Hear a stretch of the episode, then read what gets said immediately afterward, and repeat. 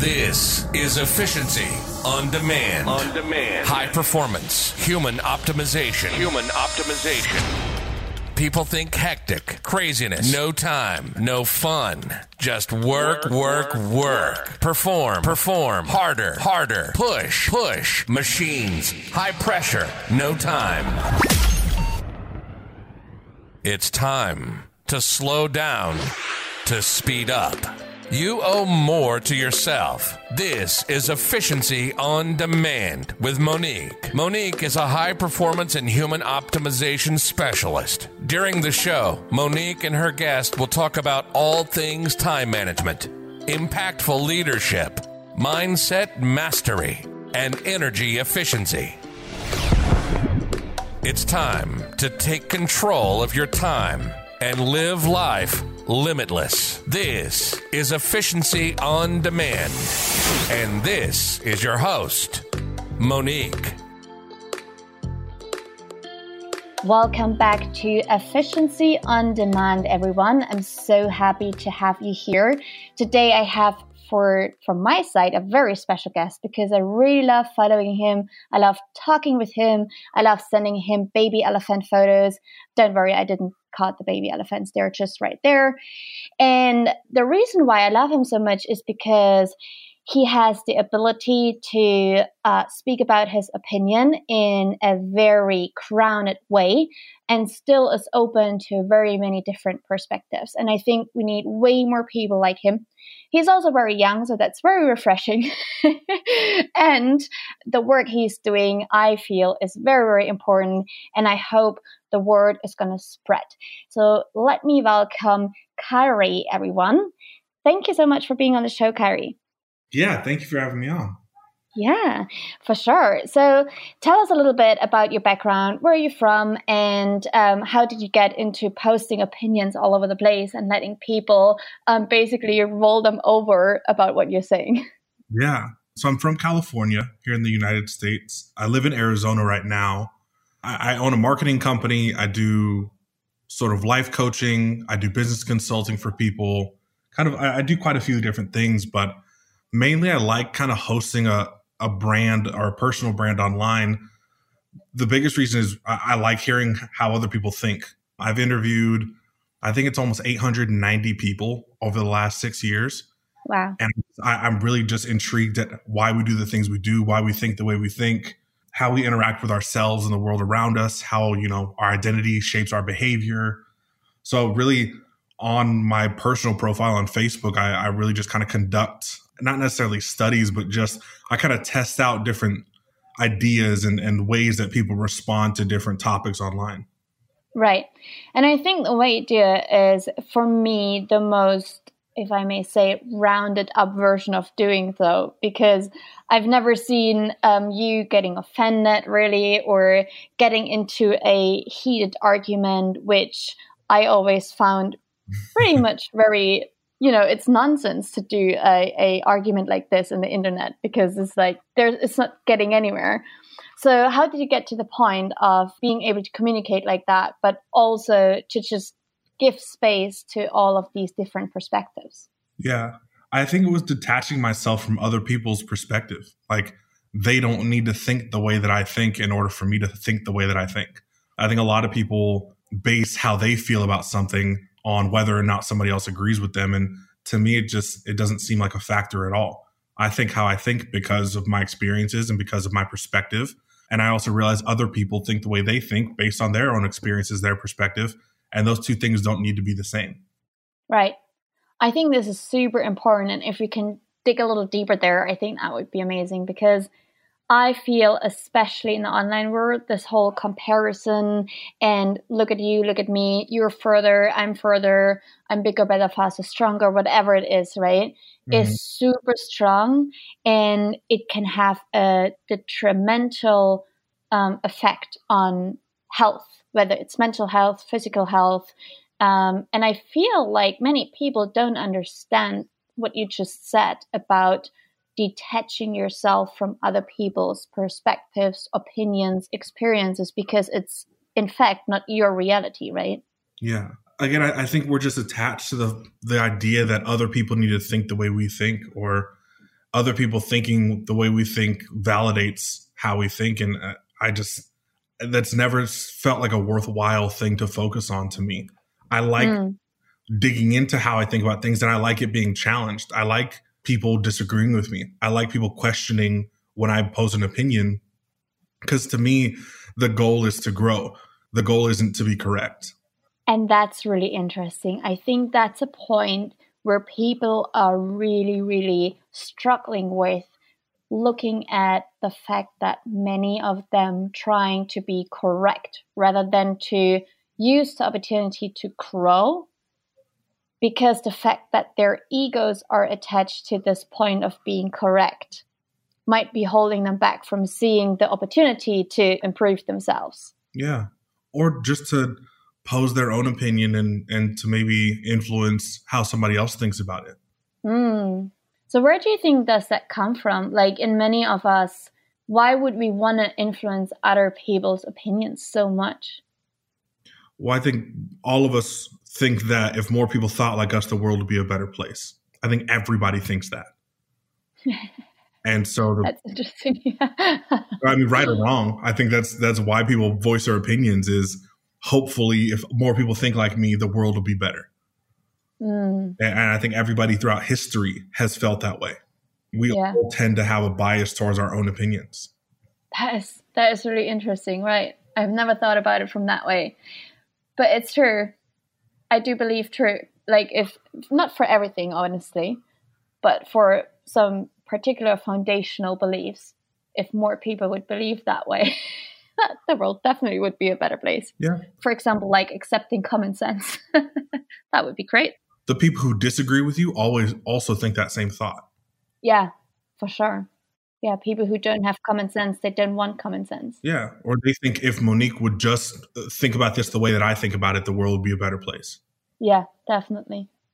So how would you approach that from someone who's not as far as you as in like communication or being detached? How would you take steps to the detachment of other people's opinions? Yeah. I don't think everybody's supposed to be detached from other people's opinions. I think that combatants, that back and forth, often gives people purpose, especially online. I think a lot of people go online in order to have the conflict. So my way of thinking removes the conflict, and for other people, that wouldn't be fun because mm. one specifically for the conflict or to try to disprove somebody else or to try to make somebody else look stupid.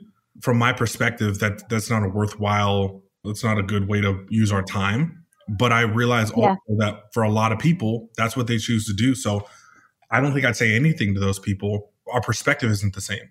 Yeah. How do you navigate the in between of not putting other people down or not, yeah, not putting, putting other people down?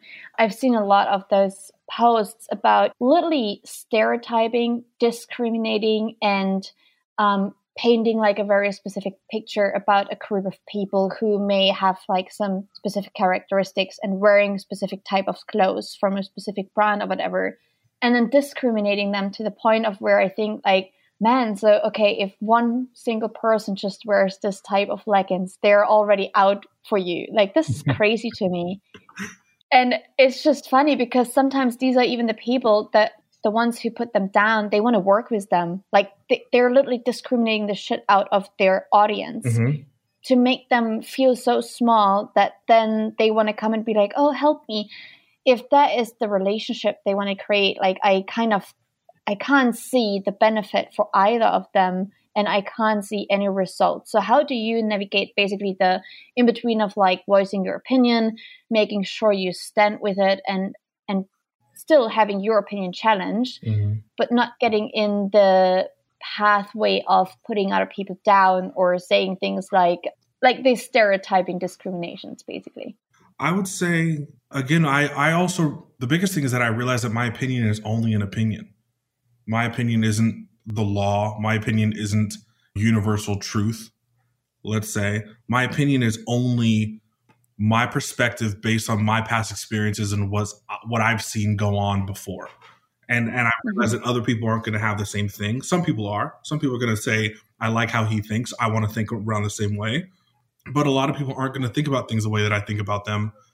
my job is to make as compelling a case as possible for people to either agree with the way that I think or figure out a better way to think about that same topic.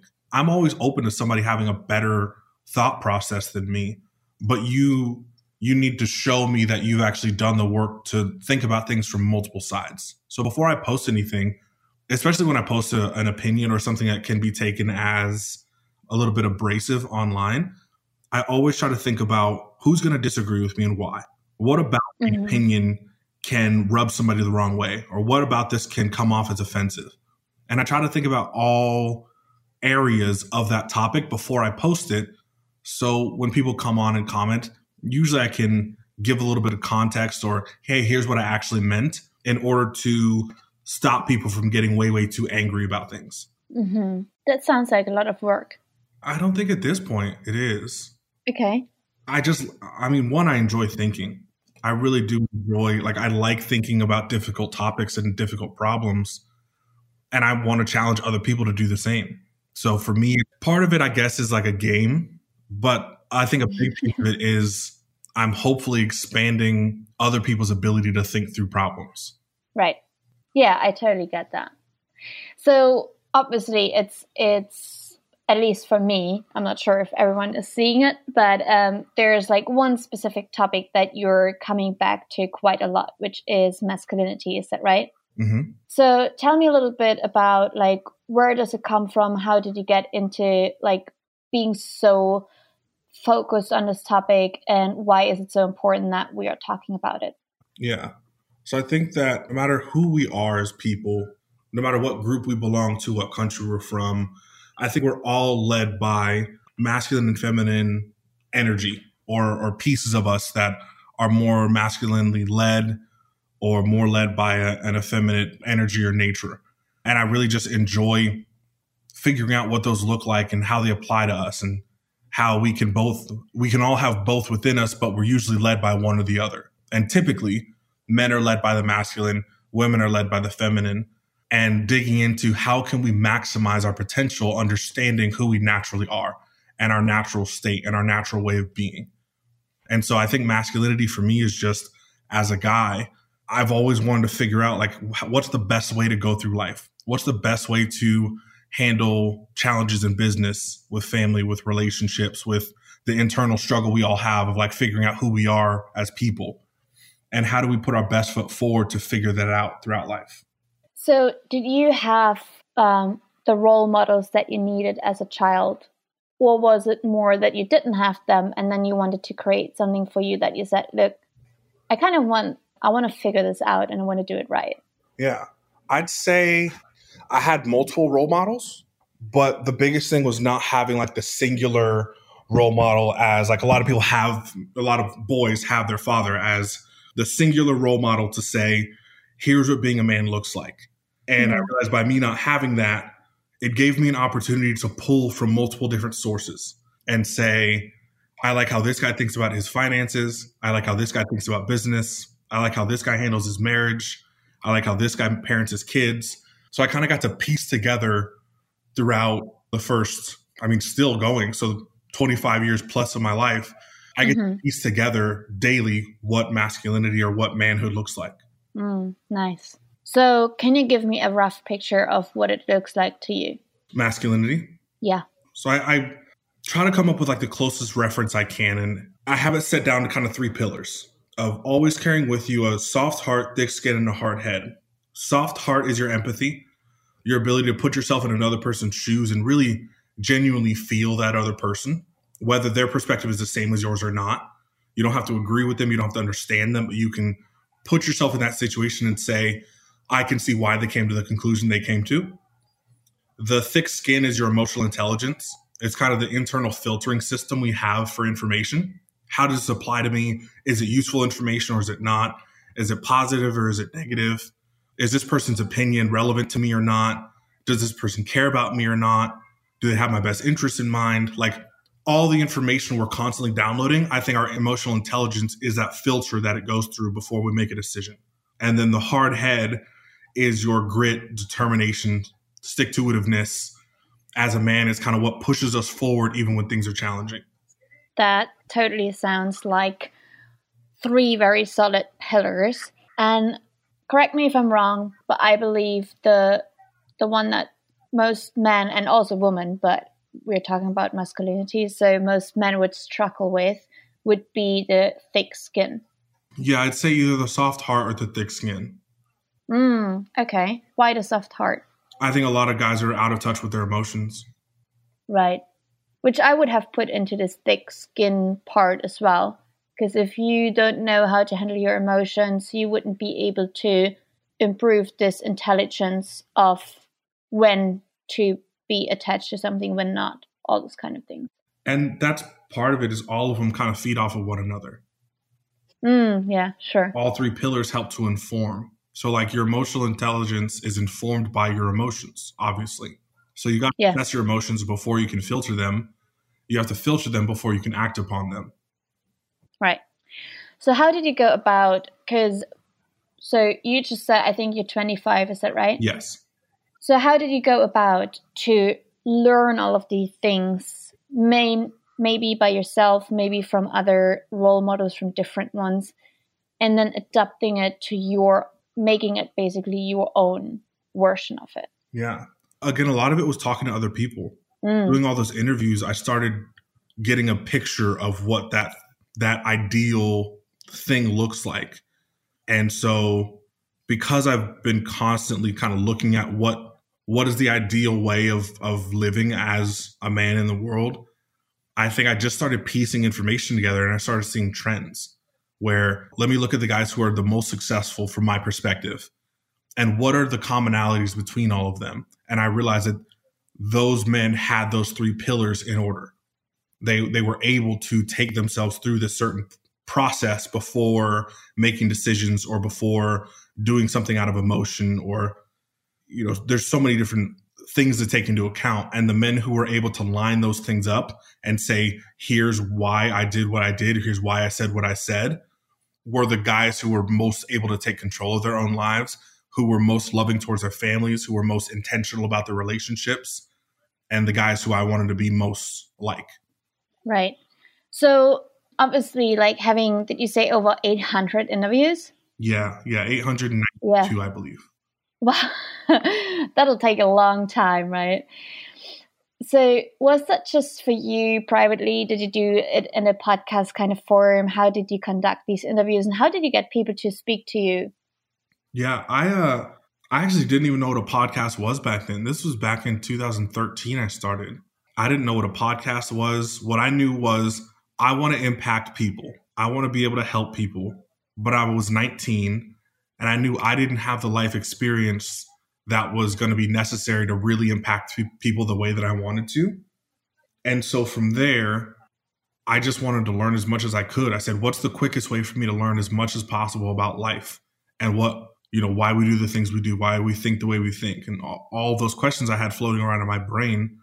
I just started asking the people around me. I started asking coworkers, family, friends, and it kind of just grew from there. I, I started, my friend's uncle's a doctor, so I go interview him. The other one's a lawyer, so I go interview him. I've interviewed billionaires, I've interviewed death row inmates, I've interviewed monks, like almost any type of person you can think of, I've sat down with and just kind of dug through what makes those people who they are.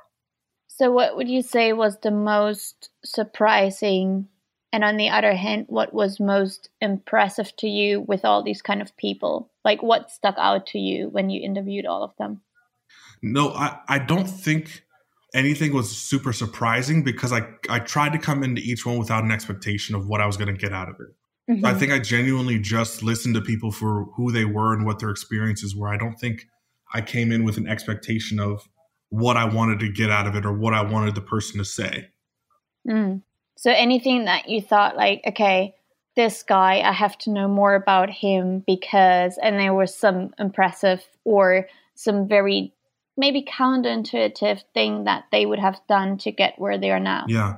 I would have thought that successful people at, at night, like when I was younger, I would have thought successful people would have paid a whole lot more attention to work than they actually did. The people who were Right. successful from my perspective, not just monetarily, but just overall, the people who were happiest treated work as totally secondary to life family relationships and there was they didn't negotiate that it was it came after the things that were really important to them i love that because obviously that's exactly what i'm doing too and what i'm trying to bring out in the world so did you adapt this already for yourself oh yeah yeah so what made the difference for you when you switched over from you know work first to basically life first? I really don't think that I've even seen what that looks like yet.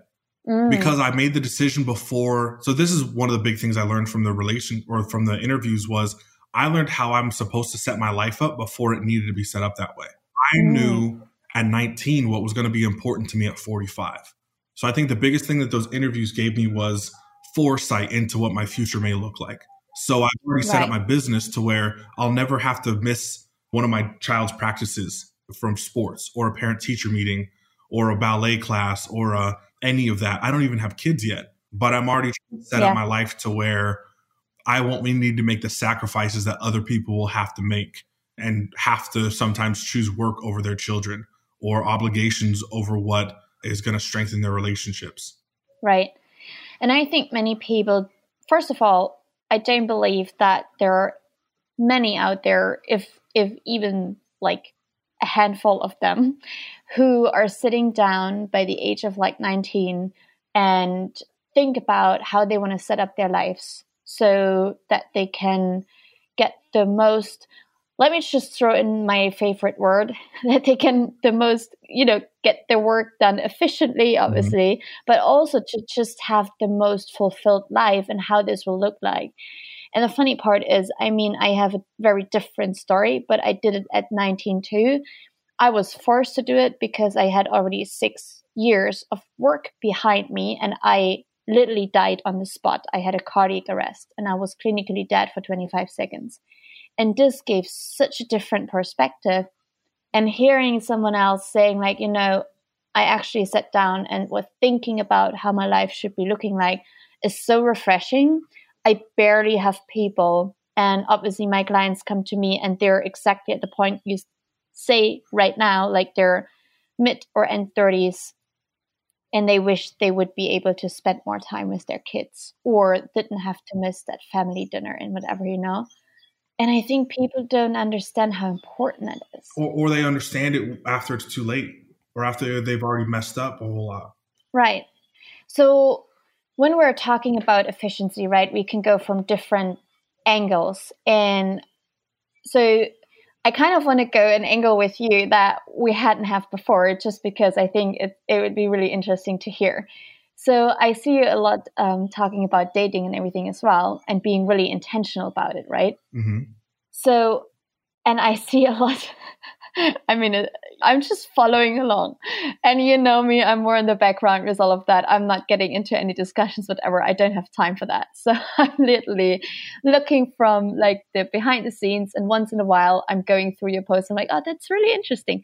So then I see a lot of people who complain about how time wasting dating can be.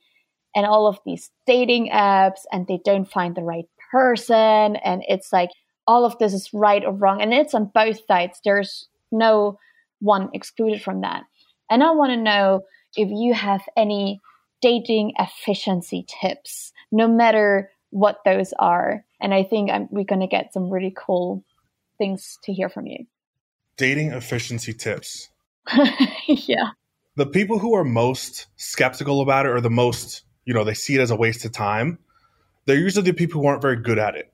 And uh, often they're not very good at it because they haven't put a whole lot of time into developing themselves to be the right person to do it.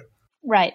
So I'd say a lot of people try to they try to blame the platform. Oh, it's online dating sucks. Oh, now that we have the internet, dating's horrible. Oh, now that this other thing outside of myself is present, that's why I'm not good at dating. As opposed mm-hmm. to saying, what's been the common denominator in my dating life not being what I want it to be? It's always me. Yeah. So I, I just realized that there's no uh there's no benefit in blaming the platform or the vehicle because you have no control over those. What you can control is how am I approaching this? How am I showing up for myself and for that other person? Also, what am I giving out there to be desired? I think a lot of people, and it may sound harsh, a lot of people feel like, of course, somebody should date me because I'm me, without mm-hmm. really saying, from an outside perspective, what about me makes me attractive to somebody else? And it's not always physical, but what about you is intriguing enough for somebody else to want to have that role in your life. Yeah. And if you can't come up with an answer, you better go create it. That's right. So I just love it. so let's go and dig a little bit deeper. So, say there's a person, you know, swiping right and left and just can't get to the point of finding someone, finally admitting, well, maybe it's me. Where do they start? Again, I'd say take stock of who you are, and really what makes you special. I really do think that most of us do have something that sets us apart from the average person. Right. And maybe it's an accomplishment we've had. Maybe it's our way of viewing the world. Maybe it's something we have no control over. Maybe it's something that happened to us in the past that has shaped our perspective and our worldview. But I think most of us have something that's desirable to other people, mm-hmm. or at least to a certain group of other people. And I think we need to do a better job of honing in on what that is and what that provides to somebody else. Like, how is their life going to benefit from having me in it? Right. Now, let's just say this person has no freaking idea what this could be. How can they find out about it? It's all introspection. It's all asking yourself those difficult questions. Why is dating not worked for me so far? Why is, yeah, like, why are these things not lining up for me? Why have they never lined up for me? And what about me needs to change? And I think you continue to dig until you come up with an answer, or you come up with multiple answers, or you come up with multiple options as to what may be the answer. Would you go and send someone and be like, hey, if you really don't find anything special about yourself, go and ask your friends? Oh, very much so. Or ask people you don't even know. Right. Or, like, I want you to sit down with somebody you've never met before, not with the point of trying to date them, but just to say, hey, I want to sit down and get to know you for 15 minutes. And after that 15 minutes, ask them what they think about you. Did you do that before? Why did so? My last question on all of my interviews was after telling me all this, what do you think I think of you now? Oh. and that kind of opened up the conversation of us doing kind of a back and forth of our perspectives of one another. Yeah, that's a good one. So, looking into business, you're doing a lot of different things, right? and how are you managing basically the balance between doing advertisement and doing life coaching and maybe writing a book or playing with puppies. You said how do i balance it? Yeah i mean balance not in like 50-50 balance but you know how do you how do you create for yourself this priority obviously of life first and then work but still being able to do all of these things because I feel like out there, there's always this belief that we need to niche down, that we need to be this one thing that we are known for. So, how do you make sure you don't have to be this one thing and you're good at advertising and life coaching? I'd say commitment to being a well rounded person is probably the biggest thing. It's saying, I don't just want to be this one thing and go and cultivate those other pieces of yourself you may have an, an interest in music. You may have an interest in art. You may have an interest in these other areas that maybe have nothing to do with business on the front end or you may think they have nothing to do with your business or you can't make money doing them. I'd say honing in on the things that really make you feel the most alive the most vibrant throughout the day and one doing them as often as you possibly can but also sometimes figuring out how to make money doing them. Figure out mm. how can you monetize a gift that you just naturally have to the point where it doesn't really feel like work. A lot of times when I'm marketing, especially when I'm doing consulting for people, I don't really feel like I'm working because I'm talking about something I'm interested in. I, I like consumer psychology. I like thinking through why people buy the things they buy. So when I'm talking to a client, they're paying me to do it, but I don't feel like, oh, I got to do work now. I feel like I yeah. talk about something I'm interested in talking about for an hour, an hour and a half, and I happen to get paid to do it that's the way of ikigai. Do you know ikigai? I've yeah, I've been sent like the picture of what that looks like. yeah. It's basically a, a Japanese concept of combining the thing that you're really good at with the thing that you're really passionate at with the thing that you can make money off into your life's purpose basically and there's like three circles that go and overlap into five different mini options and then it goes into the middle which is your ikigai basically. Mm. and it's a beautiful um yeah it's a beautiful concept. It, there is a whole book on it but it doesn't really matter right now, but the the whole concept is really beautiful because I I believe that many people get stuck in this like I need to make money, um, and either I'm I kind of like it or not, but I don't think that they understand how it can feel like if you do something that you truly love and you're passionate about, which I think can be two different things. It doesn't have to be, but it can be two different things. And as you say, monetize it. And I think it's really beautiful when people finally get to the point of understanding that this is a, a life path for them too. Mm-hmm. So, I mean, uh, there are so many questions I would want to ask you. okay, so if you if you meet a new person, basically, right? You get to know them. Doesn't matter in what kind of setting, business, personal, whatever. Mm-hmm. How do you assess the person as the person itself and not what they're doing like how do you build your basically your opinions about other people uh, just through our interactions with one another i do what everybody else does and i will prejudge and i will pre-assess based on how the person looks how they present themselves that kind of first that first look but i don't hold them to that i allow myself to say this is who they appear to be but i'm also willing to have that opinion change based on who they show themselves to be once they open up a little bit or once we get into a conversation or once I see them interact with with me or with somebody else or with their own children or waiters at a restaurant. I, I start forming my opinion or or informing my opinion just based on how I watch them interact with themselves and the world around them. So is it then more important for you of how people act or how they speak? I think both are very important. I'd say actions are more important. But I'd say if your actions and your speech aren't in alignment with one another, there's a big problem anyway. Mm, yeah, definitely. Totally agree yeah. with that.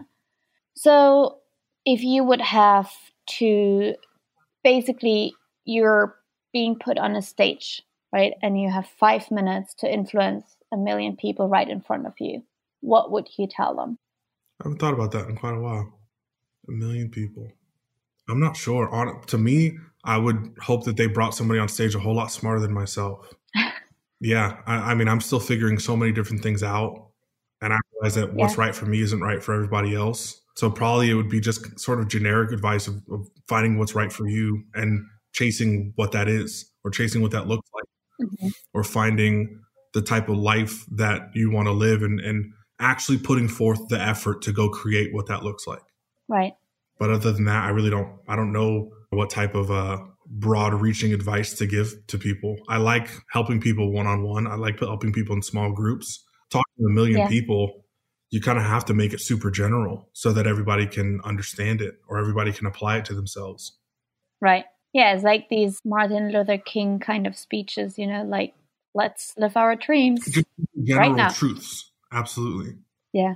So looking at self improvement, I mean, one can see how much you're putting effort into improving yourself, growing, and being challenged.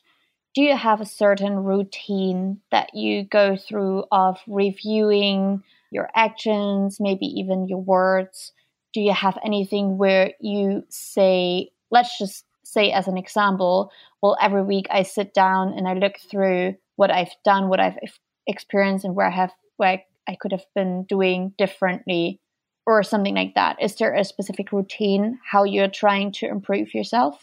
Uh, there's not a routine to it. I, I mean, I I sit down and kind of take stock every evening before I go to bed of what that day looked like, what I would have done differently, what I could have accomplished that I didn't, what time did I waste, what did I take advantage of that like I'm proud of myself for taking advantage of, where did I spend my time correctly, but I, I, I wouldn't say that there's a routine as far as how to change it. It's just a consistent, concerted effort.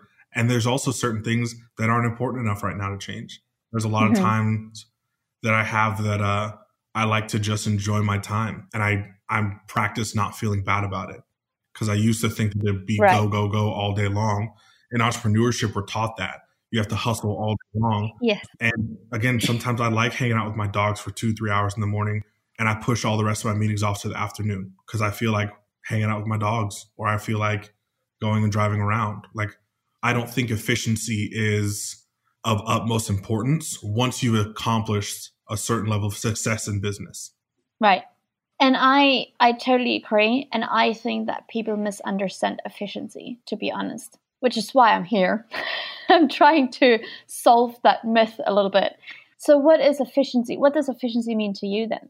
I would I would boil it down to like best use of time. Mm-hmm. And and maybe the best use of time is to relax sometimes. Maybe the best use is to not do anything.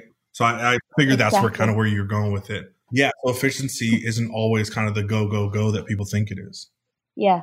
I feel like, as you said, in entrepreneurship, this became literally a digital disease of like hustling and grinding and pulling all nighters and all this kind of things. And I, I mean, I've been there, I've done that, and like I probably got all of the souvenirs that you can get from the shop, not only the t shirt. And this really doesn't work. I mean, if a cardiac arrest is not enough to prove to you that it doesn't work, then I don't know what else you need to see, you know? So, how do you approach? Like, I, I find it really interesting that if you sit down at night, you're writing down where you wasted your time. Which would be time wasters for you? What would be time wasted? Yeah, what would be time wasters for you? the time that I spend leading up to what I know I'm supposed to do or what I know I need to do next. So mm. let's say I give myself, I'm going to watch this podcast for 20 minutes. Mm-hmm. And then after that 20 minutes, I'm like, ooh, this is a nice video. Ooh, this is a cool video. Ooh, this other one's a cool video. That time to me is time where I've wasted, as opposed to saying that 20 minutes is up that I gave myself to watch this podcast. It's back to work right now. Right. Okay.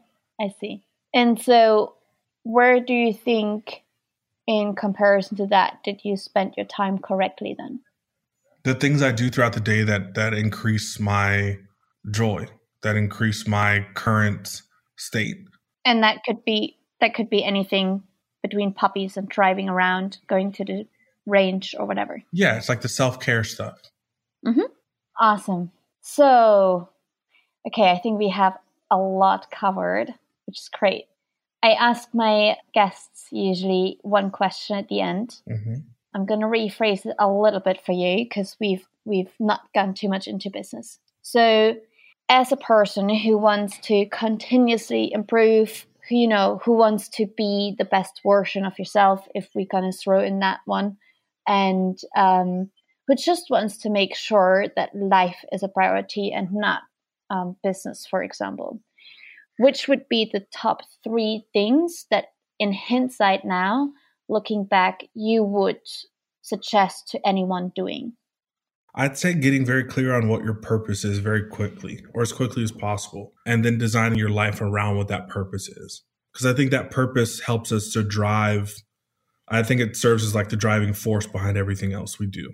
Hmm. Yeah, find a purpose, find something to work like disgustingly hard toward like where you would you would wow yourself as far as how much effort you're willing to put into this thing yeah find something to really really dig and strive towards mm-hmm. and and maybe it's in alignment with your purpose or maybe it gets you toward your purpose whatever that thing is but learn to work really really really hard and outwork everybody else around you in some area or another third one find things in your life that are that literally radiate pure joy when you think about them. I was just on a podcast the other day and somebody asked me what the best investment I've ever made was. And I had to think about it for a second because I don't invest a whole lot in trainings and books and things like that. But I realized my my I've got a three and a half year old Siberian Husky. And I was like, that six hundred dollars is probably the best money I've ever spent because of the exchange of money for the amount of joy that I've gotten out of that dog. Yeah. And it was the first thing I was thought you would answer. Like your dog mm-hmm. would probably be the best investment you ever made. Amazing. Kyree, thank you so, so much. Before we end this, I want to know where can people find you and what can they find there? Yeah, you're going to find a whole lot. That's true. Hopefully, things you like. My personal Facebook page is, is where I post most of my content. I think it's facebook.com slash Kyree Oliver 1994. And then my Instagram is just at Kyree, at K Y R E E. Uh, those are got that one. yeah, those are the main two platforms that I post most of my content on. Any website we can find something about you? My business website. It's www.influkz.com. I n f l u k z dot com. All right. You know how it works, guys. This is definitely linked somewhere above, beyond, right, left, wherever the show notes are. So you will be able to find these links and link up with Kyree. You definitely want to do that. You will want to get stuck in his content and follow along. Um, and if it's only for the purpose of getting rubbed on some of his topics, that's for sure. Kyree, it's been an absolute pleasure. Thank you for making my morning. Thank you for coming on the show and sharing all of your insights. And I hope this is not going to be the last time that we're speaking together and recording it. No, I've got to come down to Thailand. We got to do an in person one. Oh, for sure. Well, you know that the baby elephants are waiting for you. We have a lot of chubby puppies that would love to meet you too. So come on over. We got a spot for you for sure. Thank you again. Thank you so much. You've been listening to Efficiency on Demand. On demand. We hope you've learned about your ultimate potential, how to control your time, how to create some clarity in your crazy life, and how to live life limitless. Limitless. If you haven't already, make sure to subscribe to the podcast and please follow on Instagram at Secret Weapon to Efficiency. We'll see you next time on Efficiency on Demand with Monique. Remember, slow down to speed up.